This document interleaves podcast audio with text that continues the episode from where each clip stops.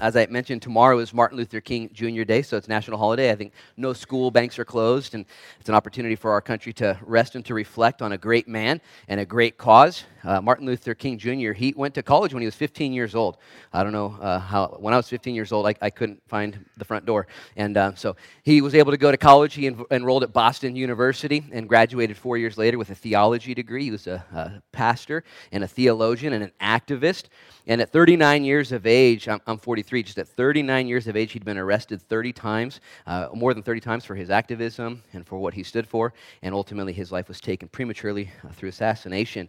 And yet, he changed the world. I believe he was assassinated in 1968. But in 1964, he received the Nobel Peace Prize, uh, just as a young man, maybe 35 years old, a Nobel Peace Prize for standing up for things that were being overlooked and abuse and neglect and injustice that was happening around our world. And all I can say is, man, let's, let's do our best to answer the call that God puts upon our lives. Okay? Don't compare yourself to other people and don't say, well, I'm not big enough, I'm not smart enough, I'm not this or I'm not that. Man, what does God put on your heart? Go out and change the world, even if it's one person at a time. And let it start with one person at a time. Let it start with the people in your neighborhood or the people you're next to. Let it start with a person you see in the mirror and let God speak to you through his word. I'm so thankful that there's many, many great women and women over the world, but I'm so grateful that Martin Luther King Jr. was impacted by Jesus Christ and the gospel. His birth name was Martin Luther King Jr., but his dad's name was Martin Luther King Sr. I can't remember his dad's name, but his dad's name wasn't Martin Luther King. And I don't even think his name was Martin Luther King either. I think his dad went to Germany and toured where uh, Martin Luther, the reformer, had his ministry, and he came home and said, All right, we're all changing our names. Okay, Dad. wow, must have been a pretty impactful trip. And Dad changed his name and he changed his son's name, and because the gospel does that. One of the most famous verses that Martin Luther, the reformer in the 1500s, read that changed his life was that the just shall live by faith. Martin Luther was a legalist and had problems and issues, and as we all do. And eventually started reading the scriptures. When he came to the book of Romans, changed his life forever. And the church was reformed, the church was set free, and those men and women who read the scriptures also have their lives reformed and set free by the gospel of Jesus Christ. So uh, let's make sure and remember and honor uh, Martin Luther and all he stood for uh, this weekend and beyond. But right now, we're going to read God's word and get God's word into our hearts and get into God's word. So open your Bibles to Colossians chapter 3, and I'm going to read to you. Beginning in verse 18, let me just set the table a little bit. Paul is now segueing into the fact that if you're a Christian on the inside, it's going to be evidenced on the outside. Amen? Okay, it's going to be noticed in the way you live your life, in the things you do and or do not do.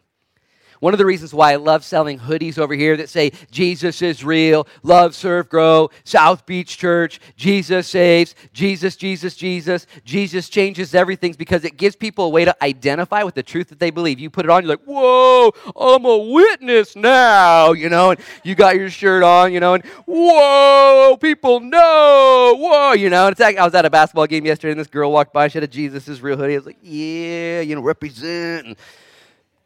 But let's be honest. It's not just about a hoodie and a slogan or a bumper sticker on your car or a fish.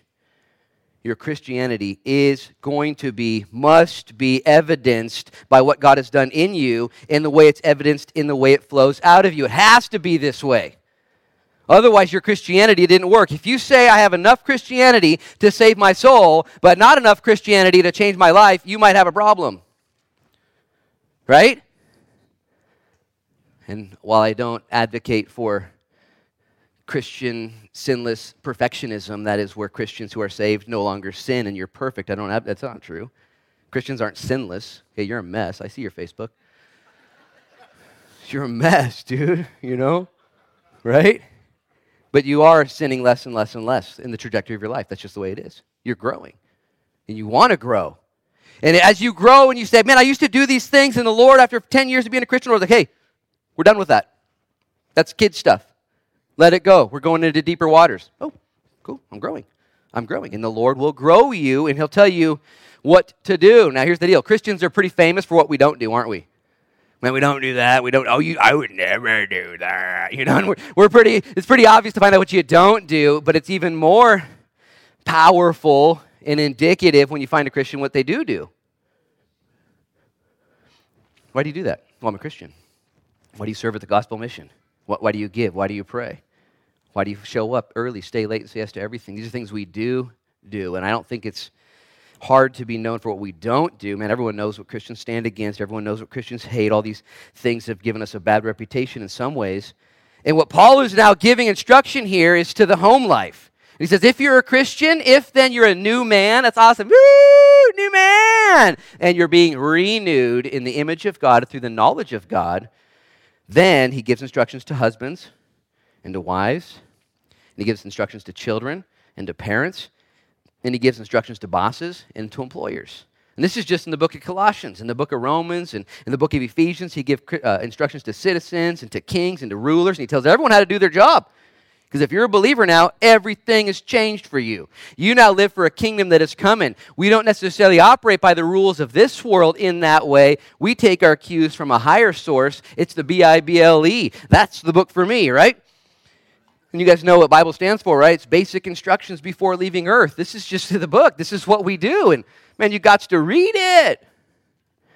And you got to get into it and know what God has for you. Now, let me read to you because Paul gives us some interesting words. And we've been doing this now for three weeks. I read this portion to my son Noah. He's in the back. And I read him. I said, Here's what I'm teaching tomorrow. And I read it. And he said, Dad, you've been teaching on that for two weeks in a row. part of me was really stoked because he'd been listening, and part of me was encouraged because I got to keep moving on, teach something new. We're going to do it. We're going to do it. Here's what it says, though it says, Wives, submit to your own husbands, as is fitting in the Lord. Husbands, love your wives, and do not be bitter toward them. Children, obey your parents in all things, for this is well pleasing to the Lord.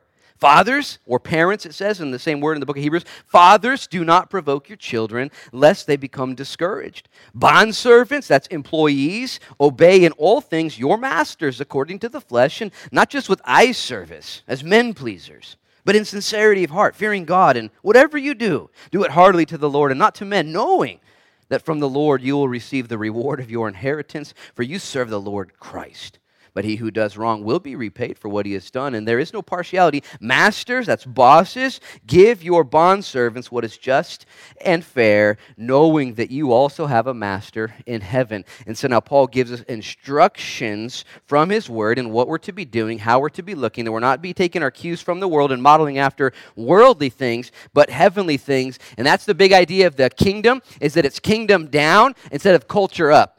We live in a culture that's very pervasive, it's very powerful, it's very influential. And yet the Word of God says, I want it to be powerful, I want it to be persuasive, I want it to be influential in your life. We take our cues from a different drum, from a different director, which is God Himself in His Word. And what we've been learning here is that there is to be order in the home because there's order in heaven.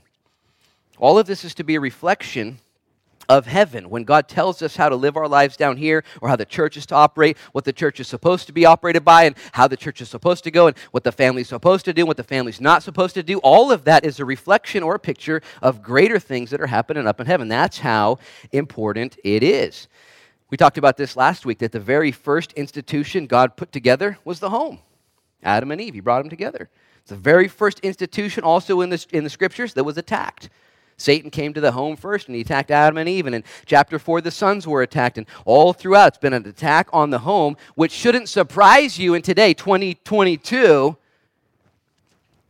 that the ingredients and the description and the attack on the home, the conventional home, the biblical model, man, it is under attack right now.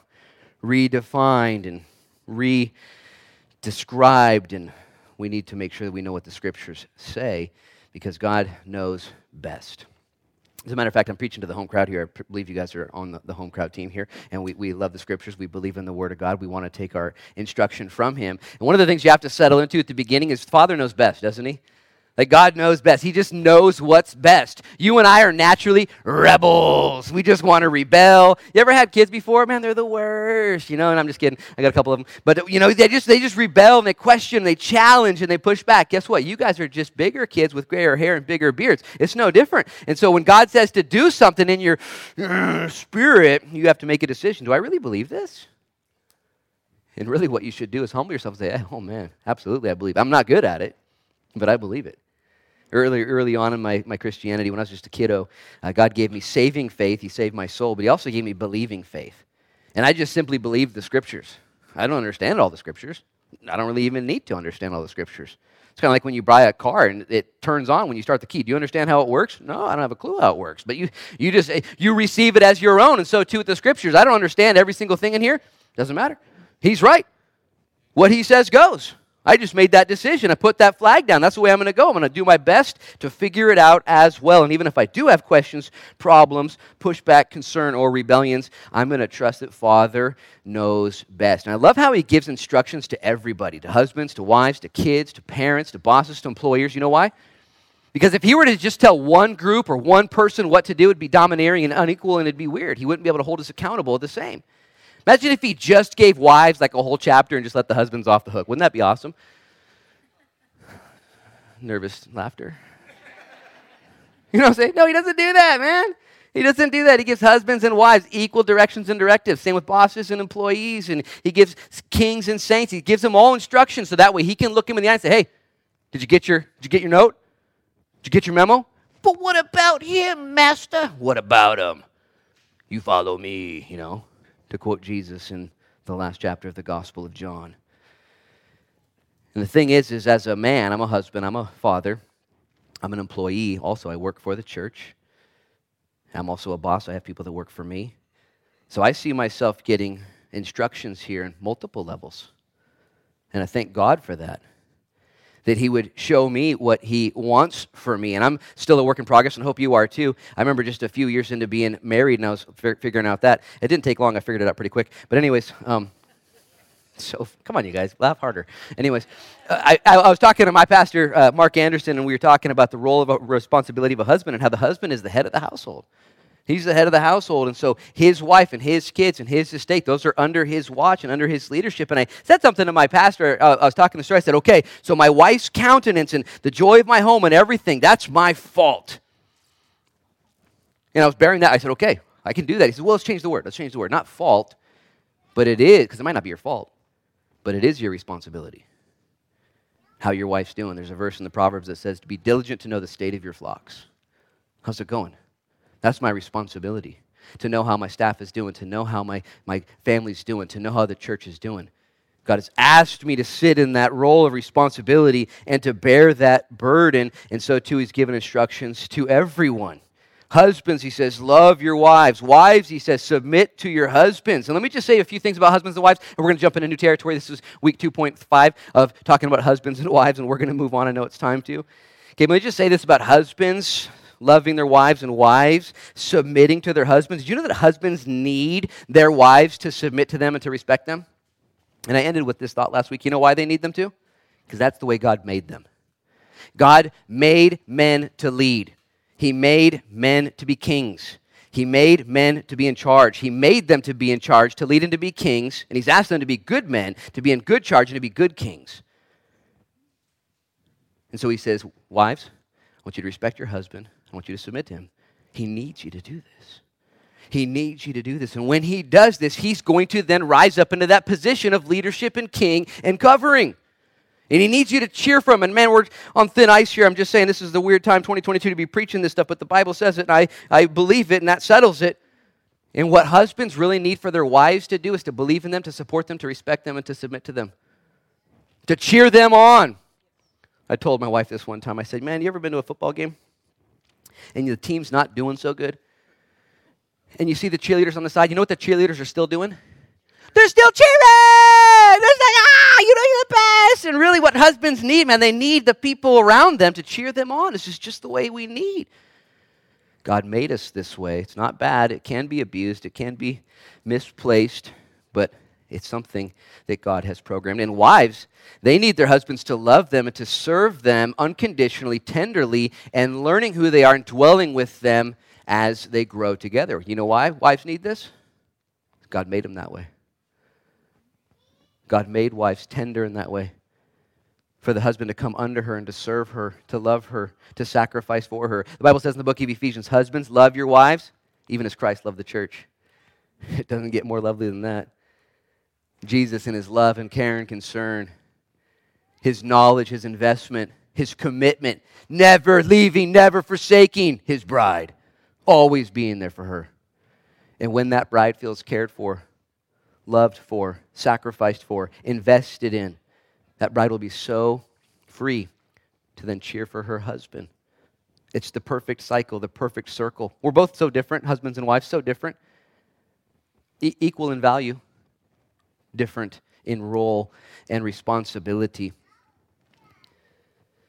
Now, let me just say something. This is for husbands and wives.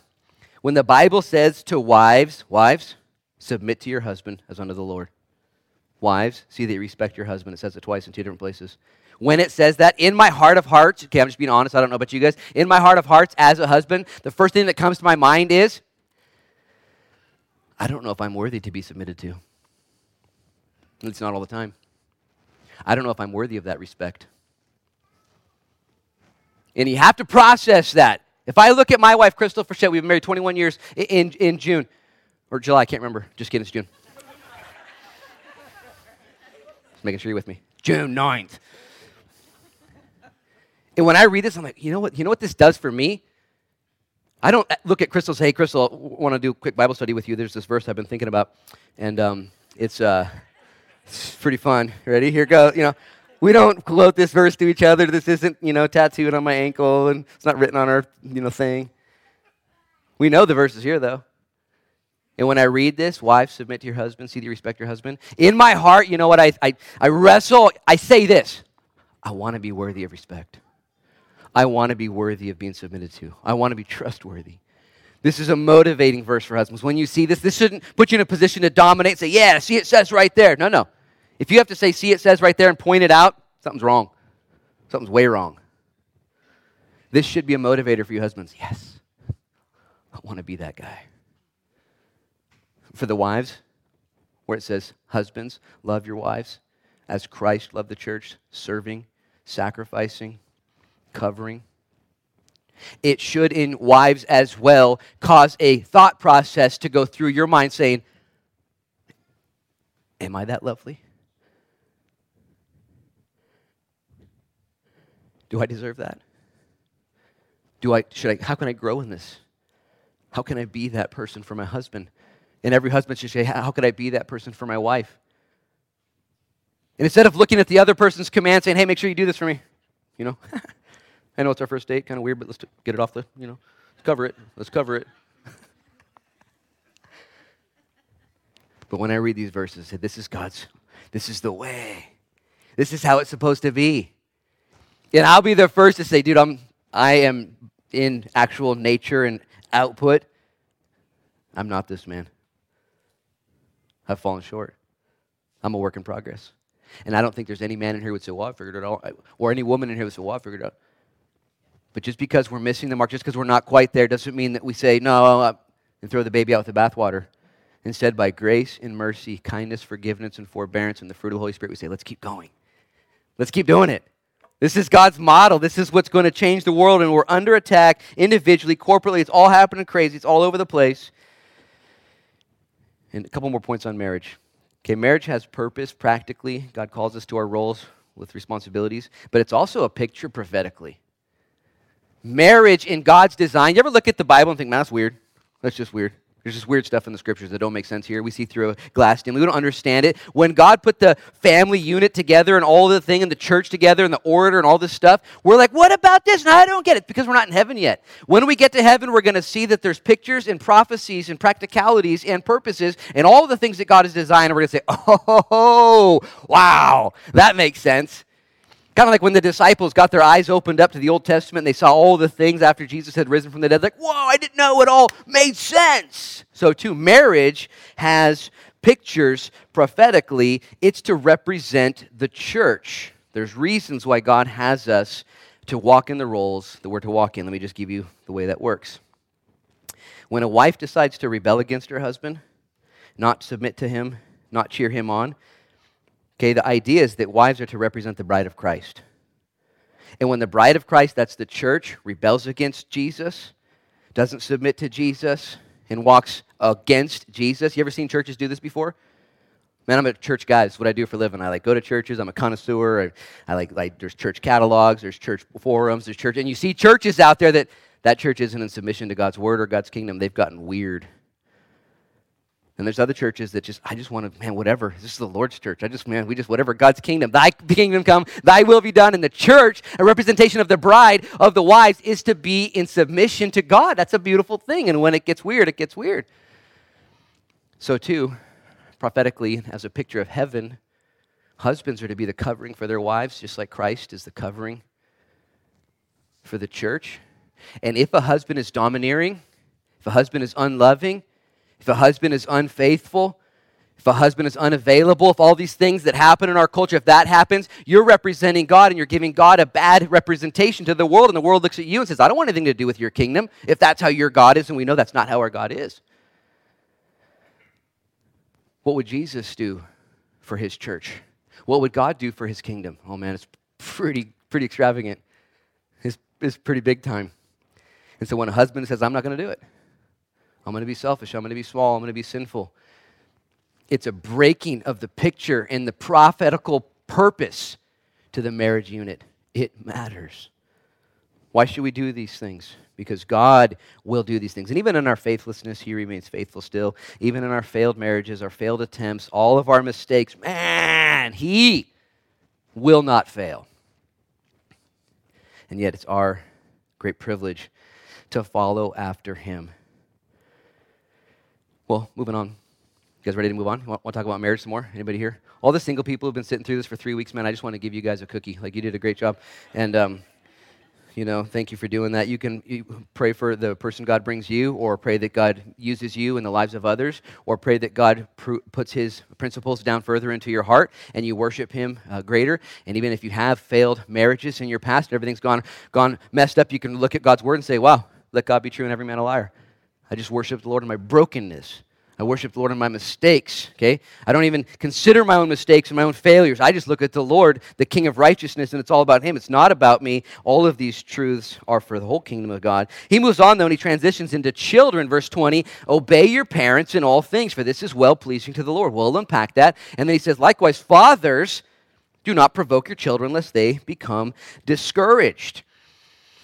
Now he segues and he talks about the different family relationships that we have with parents and children. Now, let me just give you a little context here. 2,000 years ago, when Paul wrote this to children to obey their parents, for this is well pleasing to the Lord, and to fathers to not provoke their children lest they become discouraged, that was around that year AD 50, Roman Empire at its height. Okay, even in the Jewish custom and all the other customs around there. The Jewish people respected their wives and children more than anybody else. But generally speaking, in the world, wives, women, and children were considered nothing more than property or estate value. If you had a wife, if you had a daughter, if you had a son, all of that wasn't endured, it wasn't prized, it wasn't, wasn't precious to you. It was just part of your value and estate. In other words, there was no protection for kids, there was no protection for women, there was no value in that day. Dads were the highest authority in the home. Dad could do anything. A dad, if he was displeased with his kid or in debt or distressed, could actually take his kid to the city and sell his kid into slavery. No harm, no foul. This is what we do. In that day, a dad could actually legally take the life of his own child if he, if he wasn't able to raise him or didn't want them around anymore. There wasn't any DHS, there wasn't any 911, there wasn't any CASA for kids, there wasn't any safe families for children, there wasn't any of this stuff going on, man. It was, and let me just say this if you had a good dad, you had a good life. If you had a bad dad, he suffered, and there was no hope or help for you. And so Jesus comes on, and Paul says, Hey, fathers, don't provoke your children, don't discourage them. Who modeled this the best in, in that day? His name starts with G, rhymes with Jesus. Jesus. What did I say G?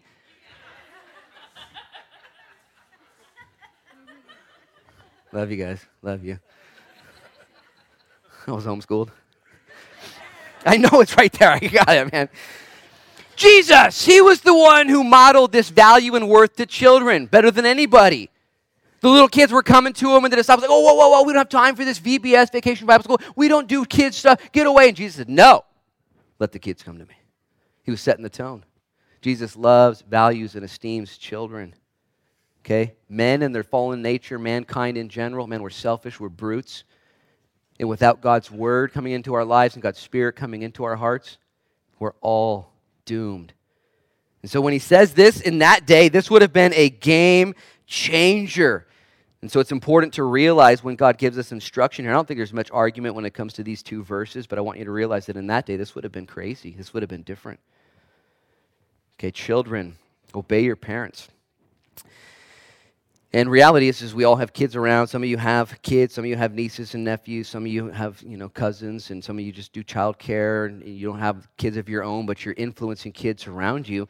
And I'm going to give you guys a little parenting lesson here, and uh, uh, it's going to be awesome because we're all going to be offended together. And uh, I've been raising kids now for almost 15 years. My son Noah in the back, he's 14, turning 15 in November. And I've made plenty of mistakes along the way. Man, I, I can count my mistakes. There's so many mistakes, so many things that I've done wrong, and so many things I wish I would have done better. And I've tried things that worked, and man, I'm trying things that do work and didn't work, and I'm failing in some areas. But here's the deal principles are few. Okay, that's the scriptures. Methods are many. So the principle is already, I've already written, read the principles to you. Fathers, don't provoke your children lest they become discouraged. That's the principle. That's the goal. That's what you do. Now, the methods under that, that's kind of the way that human anatomy unpacks and, and puts this together. Those are many, but the principles are few. Also, for children to obey their parents in everything. That is the command. Let me just give you a few thoughts if you're writing this down, maybe five or six things about this command. Number one, this command in verse 20, it says, Children, obey your parents in all things, for this is well pleasing to the Lord. Number one, this is age appropriate. Okay, this is little kids living at home with their, with their family kids living at home, obey your parents. The also inference here is that this is to a family that loves God. This is a good home. Now, here's the difference between obeying and honoring.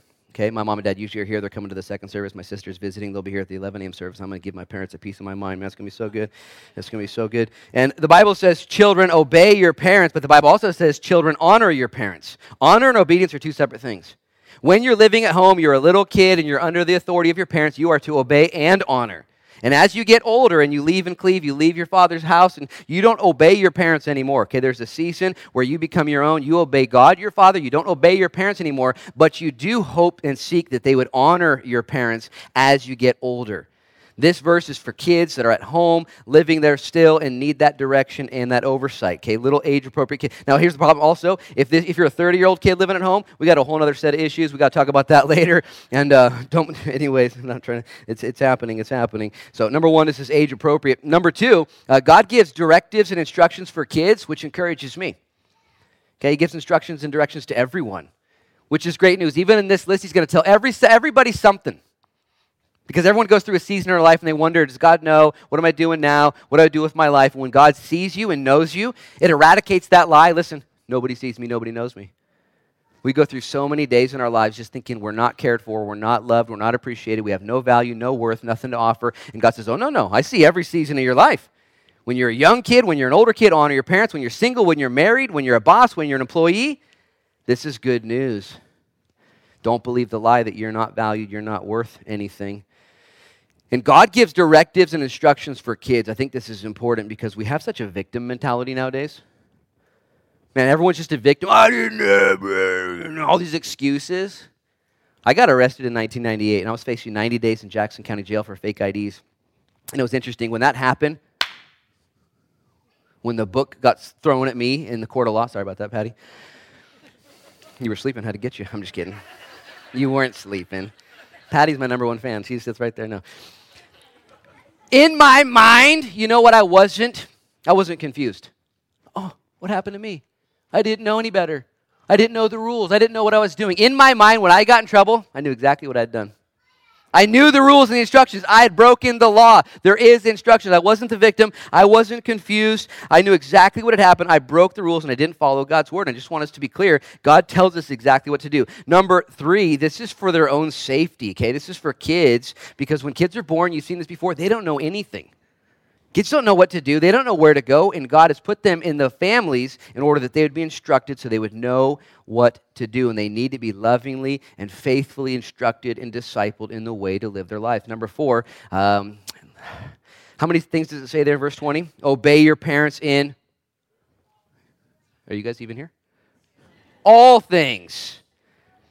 Again, the implication is that these parents are submitted to the Lord and they're trying their best, they're doing their best. There is no perfect parent. Every parent comes up short. We're imperfect. Okay, but when a mom or dad is submitted to the Lord, even in their imperfections and their mistakes, God commands children to obey them in all things. Because Romans 28 says, How many things work together for good? That's crazy right there. It's crazy good. In all things. We're not talking about abuse. We're not talking about neglect. We're not talking about sin. We're not talking about committing crimes. When a parent has a kid to commit a crime or commit do anything weird, okay, that's not what it's talking about here. This is inferred that this is a Christian home. Not perfect because we're imperfect, but we are trying to raise up our children in the way that they should go. Number five, this is pleasing to the Lord. And if you're a kid here, I got one in the back, Noah, listen up. And if you're a child of God, listen up. Children, obey your parents in all things, for this is well pleasing to the Lord. You want to know the greatest thing you can do with your life? Please the Lord. If you live to please man, please your boss, please your dad, please your mom, please somebody, okay? In the moment that they're not there to please, you're going to lower your standards and do silly stuff. But when you live your life to please the Lord, when that is the highest joy, I just want to please the Lord. I just want to serve Him in my singleness. I just want to serve the Lord in my raising kids. I want to serve the Lord without kids. I want to serve my Lord in my unemployment if that's where you're at. I want to serve my like my Lord in employment if that's where you're at. Serve the Lord for it is pleasing to him. Now, if you're a parent, pay attention, write these things down. Six things that obedience is not. Okay, I see kids being raised in all different ways, and if you have kids, take these notes and, and uh, email Pastor Toby if you get offended. And um, number one, obedience is not counting. You see these thank you. See these parents out there? Do what I said or else. One, two, 675, you know. 9,010, you know. That's not obedience. What you're teaching your kid at that point, listen, is convenient obedience. And convenient obedience will never take you where you want to go in life. You need to hear God's word, you need to hear your parents' word, and obey. Sorry for clapping again. When Abraham heard God's word, take your son, your only son, Isaac, tomorrow and offer him to me as a sacrifice early in the morning the next day. Abraham said, Let's go. He obeyed. And you need to teach your kids. This isn't going to happen overnight. Don't count. It's not obedience. Now, some kids at certain ages need time to process things. Okay, there's a little time involved. They're, they do not know what's going on. I understand that. We actually did use a timer for certain things in our house. If the food wasn't getting eaten, oh, you got two minutes to eat your food. Otherwise, you're homeless. Let's try it. Then put the, you know. And my kids, they ate their food, man. It's crazy. You ever set the timer to clean your house? That's the best. We, this is so fun. We did this thing where we set the timer. We're going to clean the house. There's toys everywhere. Kids were toddlers, just a mess, man. It looked like a zoo. Kids with animals had escaped in our living room. And we set the timer and said, any toys that are out, if the timer goes off, we're going to put them in a trash bag and they're gonzo, you know? And so all of a sudden, man, the house would be clean in 32 seconds. It was awesome. but when you tell a child to do something and they look at you and you have to count, okay, that's not obedience. Work, work on that. Work on that. Number two, obedience isn't negotiating. Where you tell a kid to do something and they look at you, and so you begin to negotiate with them. We're not trying to raise the next Osama bin Laden here with negotiations with terrorists and you know kids doing their own thing and trying to take theirs from you. He says obedience is what we're looking for. Number three, obedience isn't voting. Okay, in our house, we have three kids and, and, a husband and a wife, so we're outvoted three to two. If we did votes every time, all right, we're making decisions. What are we going to eat for dinner? Pizza and Mountain Dew. Woo! You know, it's like, no, we're not. A, appreciate your appreciate your input. It's not a vote. And I'm, I'm I hope I don't step on toes unnecessarily. But parents are to lead their children in the things of the house. Now, kids do have a view. Okay? Kids are re- they have a view. They also have a voice.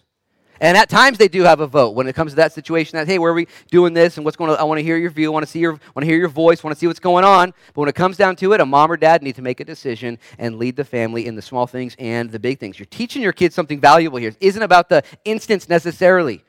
You're teaching your kids valuable principles, and we'll get to that in just a second. Obedience isn't bribing them. If you do this, then you'll get that.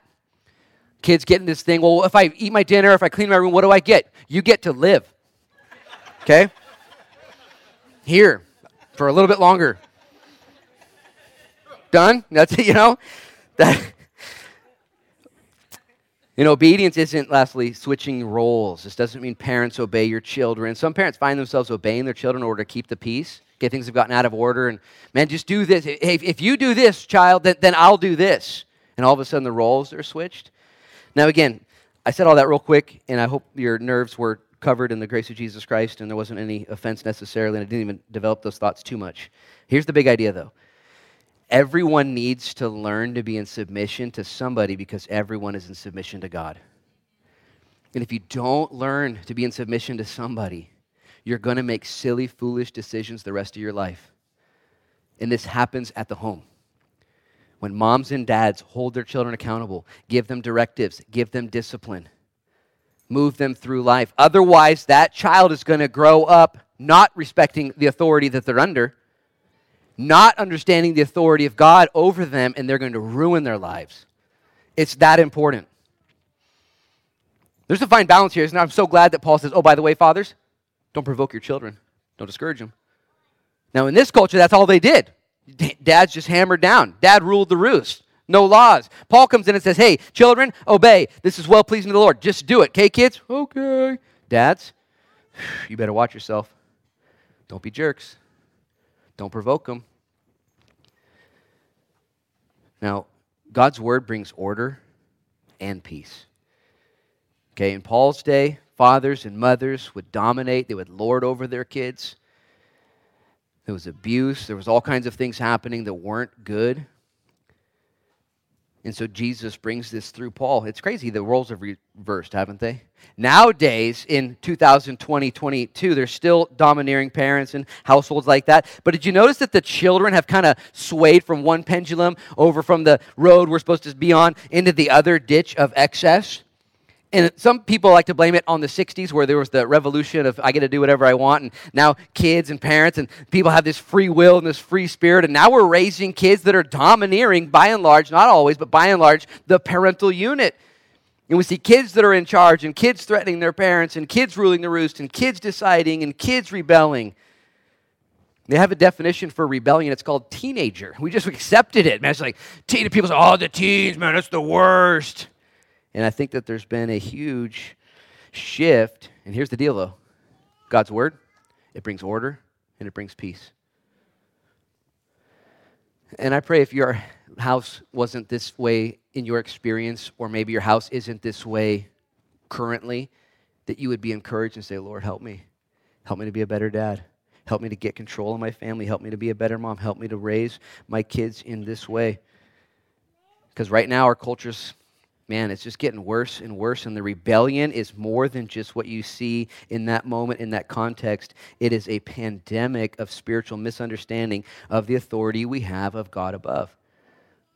We moved to Minnesota many years ago, and I remember we started homeschooling back in the late 80s and i had to go to the public school to take my testing. And so we were a homeschooled family. We were like the pioneers and nobody knew what homeschooling was. And i remember i went to the public school and i was so scared out of my mind because i was a little homeschool you know nerd. And i was sitting there with all these kids and i remember this one particular scene as the teacher was telling this one particular student what to do and what not to do. And this student began to rebel against this teenager or against this teacher. And i remember i kept looking at this kid going what are you doing? You know just shut up, you know. And she, he wouldn't shut up, and she kept doubling down, and one thing led to another, and he got expelled and kicked out of the room, and I couldn't believe it. And unfortunately, this kid wasn't coming from a home that was teaching him how to obey, how to respect, and how to take orders from the person in that moment that was given responsibility and authority over him. This is going to help your child. This is going to help you moving forward. It's pleasing to the Lord. You don't just obey your parents because they're right, you do it because it pleases the Lord. Now he moves on in verse 21 and he says uh, to, to fathers, Fathers, do not provoke your children lest they become discouraged. In other words, love them, pour into them, invest in them, and care for them. Notice what Paul says in verse 21 again Fathers, do not provoke your children lest you become discouraged. Notice he doesn't say anything about loving them, caring for them, investing in them, discipling them in raising them. You know why? Because all of that's inferred. He just says what not to do. Don't provoke them, don't discourage them. Because that is the temptation to do that as a dad. He doesn't even have to tell them to love, care, invest, disciple, because that's, that's inferred. That's what dads are supposed to do. That's how we're supposed to raise our kids. Let me give you six ways not to provoke, discourage, or break your children. Okay, number one, with all relationships, but especially with children, make more withdrawals, make more, uh, de- make, make more deposits than withdrawals. Okay, it's not hard to criticize your kids. They're just learning. Not everything's perfect. And the harder thing that you have in your life is to make sure that they're valued, loved, accepted, that you believe in them, that you care for them, that they can keep going forward. It's important that you disciple them those are what we would call withdrawals, but it's also important that you pour into them.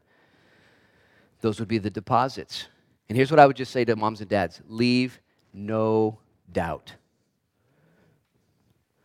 Because Satan's a liar, isn't he? Satan's going to prey on your little boys and your little girls. And they're going to think about their worth and their value and their acceptance with teachers, with coaches, with parents. And when they know that there are more deposits, more attaboys, attagals, Good job. I see you. That was awesome. More pictures on the refrigerator with the magnets holding that stupid picture that they drew. You know, like more of those. In my Bible, you go through my Bible, I got pictures of my kids all over here. I got their baseball cards. They don't play baseball, but their little cards are soccer cards, and I got their wrestling cards, and I got their stuff in my room. I got a little drawer, all the drawings. Okay? Because those are my kids, and they're accepted, they're valued, they're appreciated, they're cared for. I'm committed to them to the end. And they didn't know that. Because then when dad comes down and has to make a withdrawal, okay, time for, time for a teachable moment, time for some discipline, it's time for a timeout, time for a spanking, it's time, okay, you did something wrong, I've got to teach you the way. They need no doubt my dad loves me. He cares for me. Because there's been more deposits than there has been withdrawals. Both need to happen. Number two, don't discipline without instruction. Okay, make sure your child knows what's going on. As you discipline your kid, they're going to feel the whole weight of that. They're going to feel their failure. Make sure that they know where they're supposed to go, where they erred. Make sure they have that knowledge. I was at a basketball game yesterday. My son Nemo was playing, and one of the kids did this. Call it sixth grade basketball. It's rec ball. These kids don't even know what they're doing. They don't even know what side they're to shoot on the, half the time. And this one particular kid did something wrong, and the, the referee blew the whistle, did this thing, and moved on. And this kid was so confused. He's like, "What's this mean?" You know. And I just felt so bad for this kid because he got the whistle, turnover, but he had no idea what he'd done wrong. And I wish that that referee at that point would have said, hey, just so you know, here's, the, here's what you did wrong. You'll never do it wrong again because I discipled you. Discipline, not that hard. Discipleship, make sure not to discipline your kids without also instructing your kids at the same time. Same time. Couple more. Don't live a double standard. The do as I say, not as I do parent.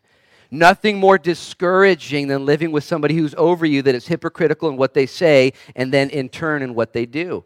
This is bosses, this is leaders, this is our government, our community. They say to do this and then they don't do it. So discouraging. So, too, with moms and dads raising kids, this isn't just to fathers, this is to moms and dads to be that hypocrite at home. Don't do that. Instead, do what Jesus did, where he taught stuff, taught, taught, taught, taught, taught, taught, taught, and then he modeled it. The worst is when you teach stuff and then go model the opposite. It'll discourage your child.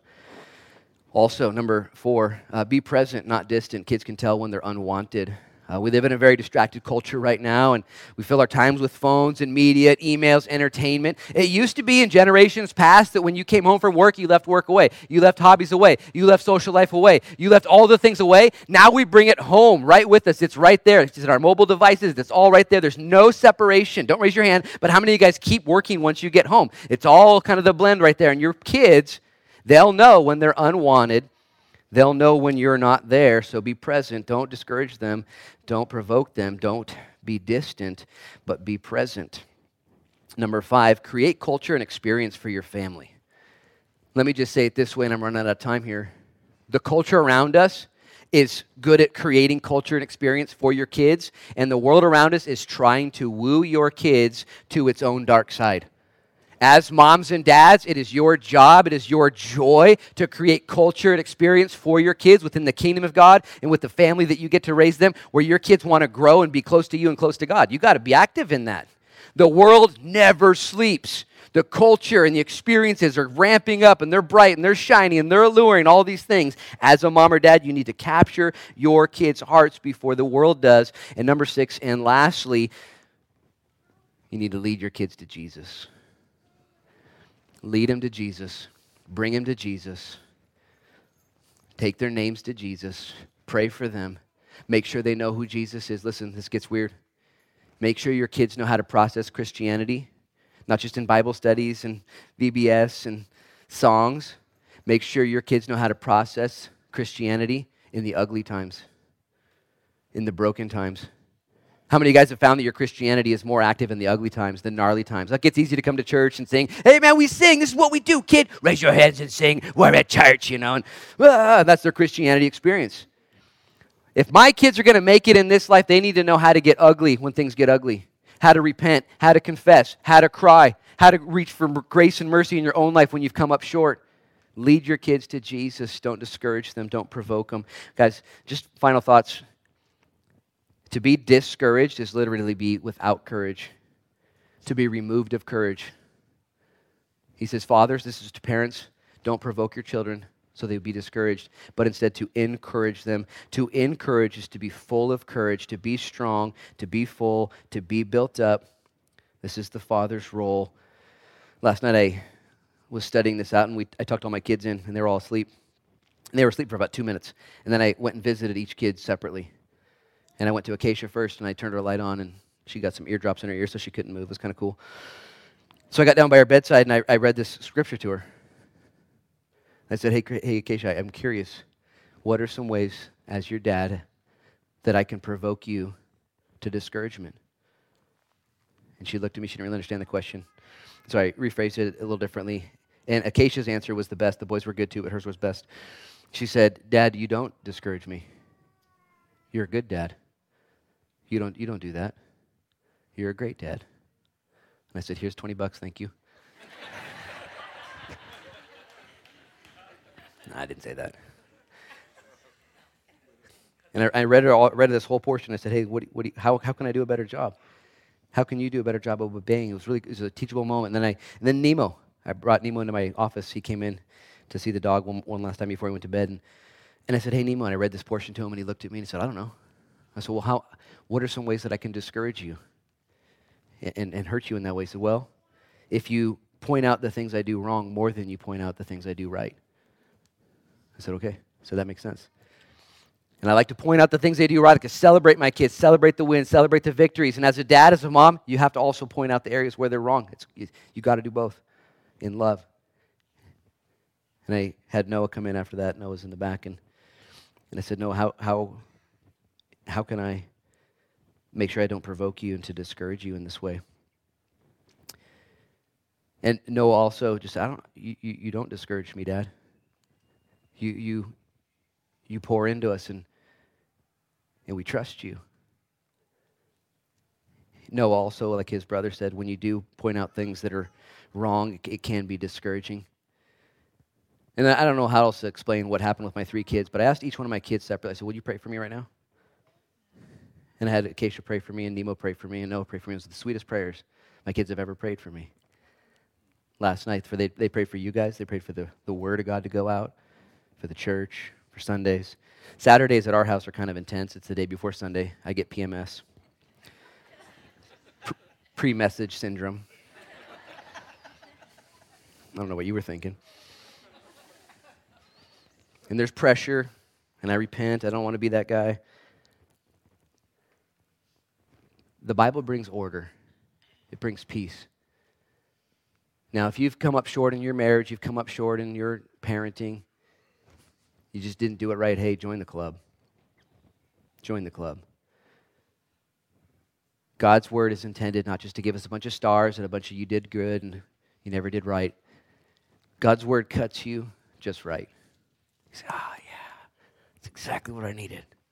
It's exactly what I needed. And maybe it's the discipline of the Lord the reminder of the Lord. He loves you, He's so committed to you.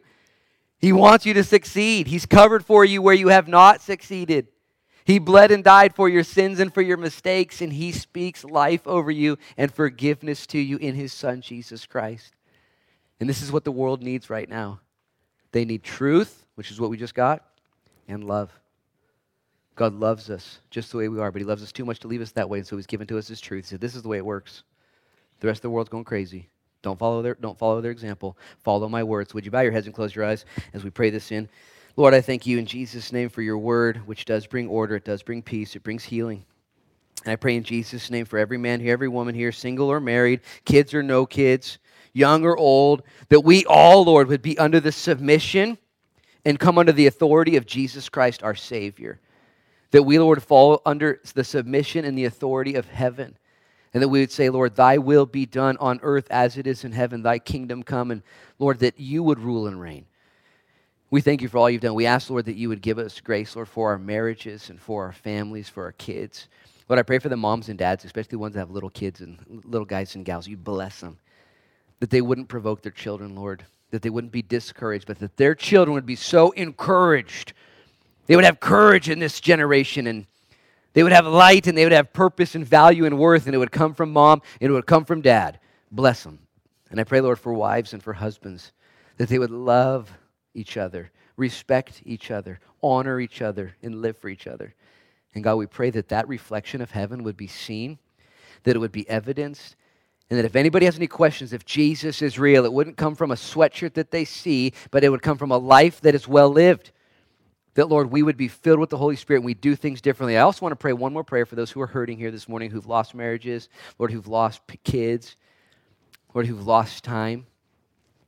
I pray in Jesus' name that they, Lord, like me, even in my in my failures, Lord, would just nod and say, Let God be true. God is true. He's so right. And there would even be a healing in their hearts by saying, Yeah, I've, I've proved it. I came up short. He's so right. And there would be such grace. For the Bible says that our, our mistakes have been paid for, our sins have been forgiven, and you cause all things to work together for good. So we give our lives to you, Lord. Forgive us and lead us. Help us, we pray. We humble ourselves under your authority. In Jesus' name we pray. And everybody said, amen and amen. God bless you guys. You are dismissed. Hey, check this out. Don't forget to grab a Bible reading plan and a free Bible on your way out the door. They're by the front doors. You grab those. Don't forget to bring your kids to youth group this week, celebrate recovery, women's Bible study. All that's happening. And next week we will begin our week of prayer and fasting. You guys are dismissed.